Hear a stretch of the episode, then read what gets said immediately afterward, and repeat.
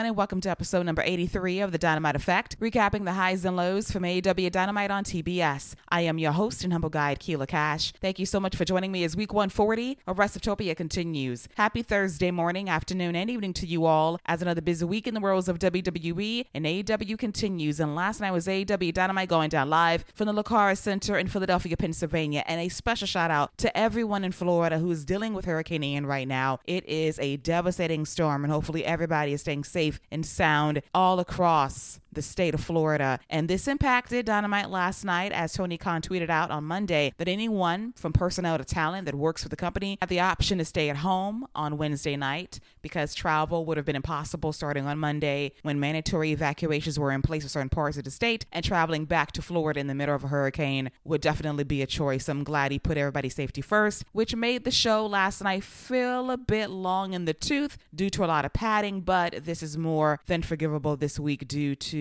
the extenuating circumstances. So here's hoping everyone heeded Tony's warning. They're at home safe and sound, and they're doing their best to ride out the storm. As we will get into last night's Dynamite going down live in Philly with the Jericho Appreciation Society coming out, decked out in all purple velvet at that. And they did the choreographed twirl during Jericho's entrance, which was pretty damn clean. And this was basically a celebration of Chris Jericho winning the Ocho, his eighth world championship when he won the Ring of Honor title from Claudio Castagnoli last Wednesday on Ash. And this was a fun segment. We had the egregious kissing between Tay Melo and Sammy Guevara. We got Luigi Primo in the corner just twirling pizza dough like an absolute boss. Matt Menard being obnoxious on the mic. Angelo Parker telling us that Philadelphia sucks before tossing the mic to Le Champion, Chris Jericho, as we ring in the Ring of Jericho, as he's going to desecrate the legacy of Ring of Honor by topping and undoing the legacy of this promotion. So he is the heel of heels going after the tradition and the honor of being Ring of Honor champion. And to top things off, we got Daniel Garcia in the scene is completely checked out of being a member of the JAS. He no longer wants to be a sports entertainer. I'm living for Daniel's facial expressions of not giving a shit about this anymore. So Jericho presents to him a purple Kangol hat. And Daniel Garcia rejects said hat when Jericho puts it on his head and Garcia knocks out Luigi, which leads to boos after Primo initially said, Hey, this pizza is for New York and the fans boo at that, but they also boo at Luigi getting knocked out by Garcia, and he wins them back over by telling Jericho that he is tired of this scene. It isn't him, and he is not a sports entertainer. He is a professional wrestler. But before he can say the words, Jericho cuts him off, and the crew threatens to beat Garcia down if he doesn't understand his place in the crew. Bryan Danielson comes out to let Garcia know that, hey, he has the right to choose what he wants to do and who he wants to spend his time with, whether it's with you or with the Blackpool Combat Club, whether he wants to team with you or me, it doesn't matter because it's Daniel Garcia's decision at the end of the day. The fans cheer at this, and Garcia says, Well, what's entertaining to you? Throwing this pizza on the floor? Would it be me waking up Luigi over there and beating his ass some more? Would that be entertaining to you, Jericho? Would it be entertaining for me to team up with Bryan Danielson to face you and Sammy Guevara in a tag team match on Dynamite one day? Would that entertain you enough? And Jericho shuts all of this down. Matt Menard really gets angry, blaming Garcia for ditching them when they helped him over a year ago when he was nobody. And now he is going to shun them when they made him famous. And Bryan Danielson is riled up because Matt Menard wants to fight him. And he says, Well, I'm dressed to compete. I can do whatever I want to do tonight, and I can fight you, which leads to an opening match between Bryan Danielson and Matt Menard. And I thought this was a fun, if not longish way to kick off Dynamite last night. And I thought Garcia was the highlight. His facial expressions in the background prior to confronting Jericho was everything. He was so subtle by not caring for this scene whatsoever, not feeling the vibe of being a sports entertainer. And he's so good in this role. And he's going to be a star. I truly believe it. This time last year, he just had the mechanics down to being a good wrestler, devoid of some charisma. This year, the personality is there. He's captivating to watch. He's going to be over as a star. And he screams cool. It's very cool to see a guy that has so much swag, but is a technician in the ring. Everything he does is so beautiful and flawless, and that makes him unique in this day and age. He's not a high flyer, he's not a guy that's gonna give you 50 flips and shit. He's a guy that's gonna work bell to bell and twist you in a knot some way, somehow. And I dig that as a wrestling fan. It gives me variety, it gives me flavor, it gives me something different. And Garcia just has that extra sauce. It's going to make him be a big star as he enters the prime of his career. And Garcia and Danielson as a team, give me that next week on Dynamite as they will face Jericho and Guevara during the third year anniversary episode of AEW Dynamite. Yes, three years since the launch of this promotion. Time flies, but it's been a lot of fun, hasn't it? Next up is Bryan Danielson versus Matt Menard, and this match was largely dominated by Matt Menard. He was throwing Danielson into the barricade at one point. Danielson makes a comeback by landing a moonsault on the outside and some drop kicks, but when he was back on the outside, Angelo Parker sent him knee first into the ring post behind the referee's back, and Menard was on offense for a bit until Claudio Castagnoli made the save by chasing down Angelo Parker, picking him up, and sending him all the way backstage on his back, which I loved very much. Claudio's strength is ridiculous, and he was in fine form here last night as Danielson takes advantage of this distraction by landing the Busaiku knee on Menard, followed by the LeBell lock for the submission victory to wrap up the opening segment of Dynamite, which went about 30 minutes. This was a lot of fun, mainly for William Regal on commentary, comparing Excalibur to a Rice Krispie treat he could snap, crackle, and pop at any time. I laughed because William Regal is the best since forever. Next up is Wheeler Yuta interrupting MJF's mic time as he calls him out after last week's attack, courtesy of W. Morrissey and the aforementioned Maxwell Jacob Freeman. And the promo is fine. Wheeler Yuta was nervous a bit, but he got through it, and the Philly fans are his hometown crew, and they gave him the chance to really breathe and cut a scathing promo on MJF, which is not easy to do when you go up against one of the best in the business today. And MJF comes out rocking a Mets jersey to antagonize Philly fans as he says, You poor people wished that you could live in New York, but you live in Philly instead. Calls out Yuta for being one of the best in the world because they ran up the road together on the indie scene, honing their craft over the years. But Wheeler Yuta is no MJ. F. He's not on his level. He would never be on his level as MJF continues to insult him, the Phillies, and Tony Schiavone by calling him a fat old prick that doesn't have the balls to do anything about it. And really, Yuta cuts off MJF saying, I don't care about you your jersey, your scarf, where you from, what you've accomplished, because all I care about is beating your ass and making you bleed all over Broad Street. The fans cheer at this, and he wants MJF one on one right then and there. MJF backs off by introducing Austin and Colton Gunn from the firm. And this match between Yuta and MJF will go down next Wednesday during the anniversary edition of Dynamite in Washington, D.C. A fine segment. MJF was a heel this week. The battle continues, though, as the fans hear his music and they want to cheer him, but he got the appropriate hometown heat last night by going after Philadelphia and ultimately Wheeler Yuta, and Yuta held his own. He did fine, better than he did last week in New York, but it's all about getting more comfortable and finding the time to hit your groove on the mic. It will happen for him in due time. The more he cuts promos, backstage on TV. It worked wonders for Jungle Boy in the last year. Jade Cargill early on was not a great promo, but look at her now. It just takes repetition to get those beats together to really come across as believable, whether you are a heel or a babyface in the case of Wheeler Yuta. Next up is AEW World Champion Jon Moxley versus Juice Robinson in an eliminator match. If Juice wins, he gets a shot at Moxley's title next Wednesday on Dynamite or possibly Battle of the Belts next Friday after Rampage as well. Either or is a fine option. This was a really good match. I'm glad that AEW educated the fans on who Juice Robinson is and how he is one of very few men to beat Moxley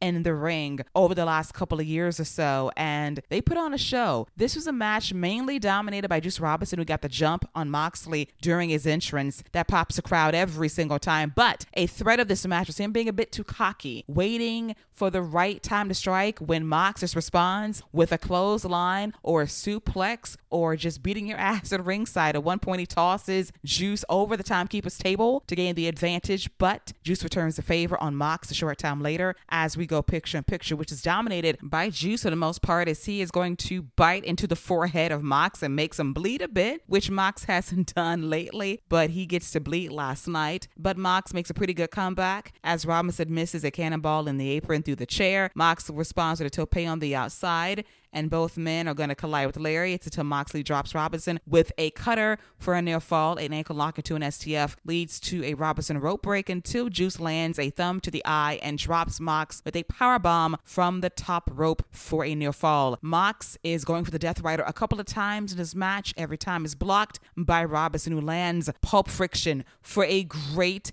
near fall, and the selling execution by Mox was everything. So Juice goes for a reverse airplane spin. Mox is going to free himself from that, lands a devastating Rigo knee, is going to land those elbow strikes to the side of Juice Robinson before landing a cross arm breaker that makes Juice tap out immediately as Mox stands tall with a AEW World Championship. And MJF is watching from the luxury box with his poker chip that he can cash at any time. And he's going to sit there and watch Hangman Page come out to confront Mox ahead of their championship match on Tuesday, October 18th, live from Cincinnati and that's going to be a pro Mox crowd, and they're going to boo Hangman out of the building. I fear MJF grabs the mic and cuts a promo high above the people as he lets Mox and Hangman know that you're fighting to lose to me eventually because I got the poker chip. I can cash in at any time to become the new AEW World Champion. You're simply a placeholder. And as he's talking, Wheeler Yuta appears behind him and he proceeds to beat MJF's ass. It's a great sight. The selling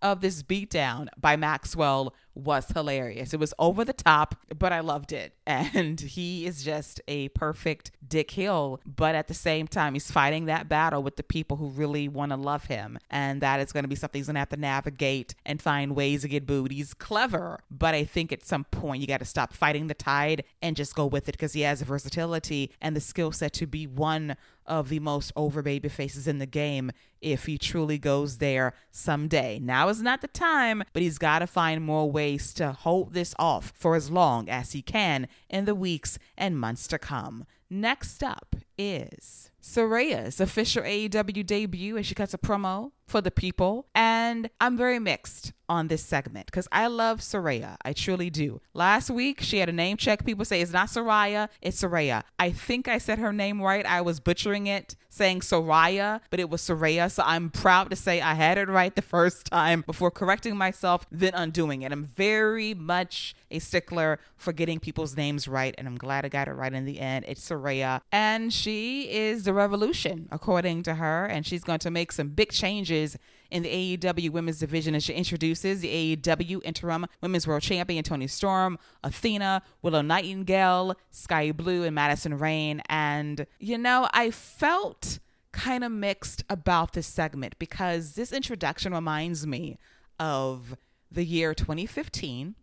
It was a July in Atlanta, and it was Stephanie McMahon declaring the women's revolution shall be televised by introducing Charlotte Flair, NXT women's champion Sasha Banks and steampunk Becky Lynch. It was a moment, but it took about eight months for this to really take hold at WrestleMania 32 in Dallas when they stole the show for the WWE Women's Championship at the time. In AEW, it's been three years, and we've seen the highs and lows of this women's division. And I'm all about the talk but I want to see action at this point. And it just reminded me too much of the PR spill that WWE would do. Let me introduce you to Toni Storm and yada, yada, yada. I love everybody in this ring from Athena, Willow, Toni, Madison, Skye Blue. I like everyone's potential and experience, but I'm tired of the talk. I'm tired of the surprises. I'm ready for this division to take the next step in terms of telling stories, not surrounding the championship and not having matches at 9:20 Eastern every single Wednesday. The formula has been switched recently, which I appreciate, but I am tired of the bare minimum. I'm tired of it at this point. The fans are tired of the talk. I want to see actual action in the ring and in the booking to make this division stand out. It's been three years. And I have seen glimmers of what this division can be. I want more. Injuries have held things back a bit, understandably so. But when you had a four roster, you played around with it too much. And now you got to play catch up again. And we got to work on that again. So I will believe it when I see it. And I hope I see it very soon. Saraya, I hope she can be that change agent. I really do. Right now, she's still not clear to wrestle. She wasn't even clear to be a part of this lumberjack match last night. She was on commentary when it was Toni Storm versus Serena Deeb for the interim AEW Women's World Championship. Then Britt Baker comes out there to remind Saraya that I was here first. I'm the face. I'm the foundation around here. I put my blood, sweat, and tears and put my neck out there, and my neck is stronger than yours. So I know what I can do. I know what I bring to the table. Ironically enough, the most over person in this segment was Jamie Hayter, who got her pops in Chicago, keeps getting pops every time she almost flips on Britt Baker. That's a side story they need to tell towards the end of this year. This is a story dating back a year ago. You got to pay it off. The fans want to rock with Jamie Hayter. That's the story. Tell it, express it. Give us a feud between Britt and Jamie heading into quarter one of next year. That's the selling point. That's the draw that people really want to get into. Focus on that. Do that. Make secondary feuds mean something a la Thunder Rosa and Britt Baker last year. I love their feud. They got real life beef now, which is unfortunate, but they produce beautiful magic together whenever they're in the ring together. There's no doubt about it. So I hope that AEW captures this lightning in the bottle with Jamie Hayter, who can be a centerpiece of this women's division moving forward. She's got the people with her. Go with it in the months to come. And we're good to go. And this match between Toni Storm and Serena Deeb for the AEW Women's World Championship was good. The crowd heat was kind of in and out, but both ladies worked incredibly hard. The Lumberjacks were all right they were, you know, there for the most part. But Jamie Lang and the shot on Skye Blue was awesome. And the fans once again were rocking with Jamie Hayter until Willow Nightingale and Jamie got into it and they brawled backstage, which I loved. So hopefully we get something on Rampage or Dynamite involving those two in the next few days or so. From there, Toni Storm is going to counter a dragon screw into a roll up attempt for a near fall, but Serena Deeb is going to do a neck crank by flipping over and twisting Toni by grabbing the neck and cranking. And it was a six spot, followed by the Serenity Lock for a tap out attempt on Toni Storm. Toni is going to get out of that and eventually land the hip attack in the corner on Serena Deeb. Lands Storm Zero, a six Storm Zero. Great sale by Serena Deeb, which was not for the win. The fans pop at that near fall, but the highlight was Toni landing an avalanche power driver on Serena Deeb for the win. Very impressive victory for Toni Storm. Got the crowd into it by the end, which is always a good thing. The lumberjack stipple was kind of unnecessary in my eyes, and Saraya reminded me too much of what she did on SmackDown as SmackDown General Manager. I want more than that. If she can get clear to work, fantastic. But I don't want to see a redo of the Women's Revolution in AEW. I saw it in WWE and it had its highs and lows. It's still ever evolving to this day. And the core issue is can you tell more than one story not involving the championship? It's doable for AEW. But my patience is wearing thin because we've been talking about this for three years. There's glimmers of hope here and there. But when I can tell you your best champion was Hikaru Shida during a pandemic and she never got her due by putting in that work every pay per view and TV, that says a lot. I like Britt a lot too, but her reign, so so. Thunder Rosa prior to the injury, so so reign as well. You got to push your champions. You got to push the contenders. You got to push side feuds to justify championship matches down the road. Storytelling is key. That applies to WWE and AEW. You got to put in that TLC for your women's division. I lived through this in WWE. I don't want the remix in this company because you have the talent to do great things if you just give them a chance. Jamie Hayter organically over is a clear sign of that. Take a risk, gamble, do something with it, and make a goddamn star. I'm begging you at this point. Next up is Ricky Starks making very quick work out of a fella named Eli Isom as he rocked dude with a misdirect spear followed by the Roshambo for the win. The cover by Ricky with the hop through was hilarious. I love Ricky Starks. This is another guy that can be a huge star in AEW if given a chance. He can talk, he can work, he's charismatic, he gives you the eyebrow like The Rock. He's next in line for great things if he is given that shine on a regular on Dynamite, Rampage, and pay per view in the months to come. And now it is time for our main event featuring the new Ring of Honor World Champion Chris Jericho versus Bandido making his AEW debut. And this was a great showcase for Bandido. He absolutely put on a show. He did some crazy shit, including several topes and crossbodies on Jericho on the outside. At one point, he deadlifts Jericho for a vertical suplex for one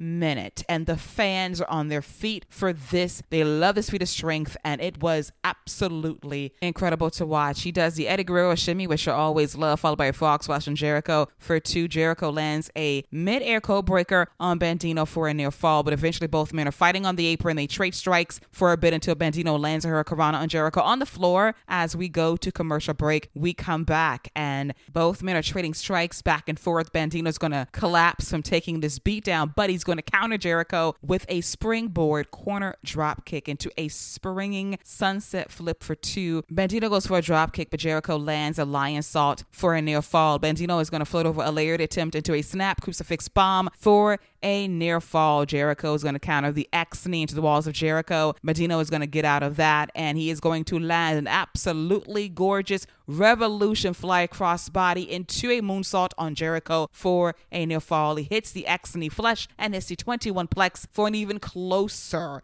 near fall on one Chris Jericho. But Jericho, the Raleigh veteran, the cheater that he is, lands an eye poke, obscures a mask of Bandido, and lands the walls of Jericho into the Lion Tamer for the tap out win, which is always the sicker submission that's going to take out a guy that can't see or move his face every single time. After the match is over, Jericho continues to disrespect the legacy of Ring of Honor and what that title represents. He's going to challenge Bryan Danielson to a match in Toronto, Canada in a couple of weeks' time on Dynamite to say he is going to be the greatest Ring of Honor champion of all time by taking out all of the lineage surrounding that title and its champions over the last two decades. And in the ultimate disrespect to Ring of Honor, he is going to deliver a sucker punch and Judas effect to Bobby Cruise, the voice of Ring of Honor, as his ring announcers Ian Riccaboni flips out on commentary as Dynamite goes off the air at the top of the hour. And I thought this was a great way to get heat on Jericho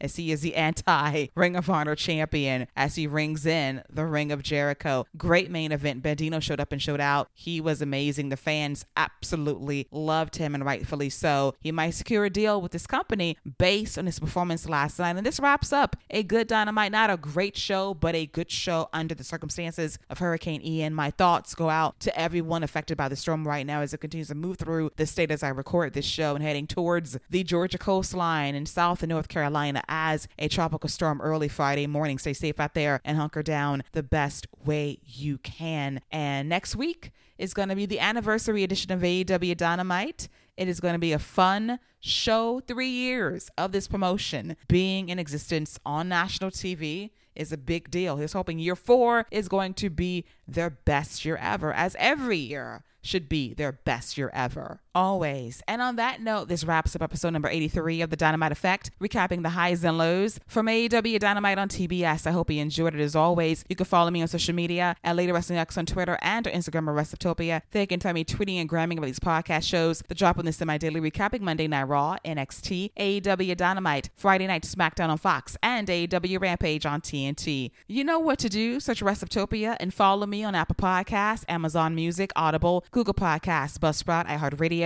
Stitcher Radio, TuneIn plus Amazon Alexa, and Spotify. I'll be back Saturday morning with episode number 53 of the SmackDown Wind Down slash AEW Rampage Late Night Rager. Until then, enjoy your Thursday and your Friday. Stay safe out there and don't forget to wash those hands. See you later, boys and girls. Take care.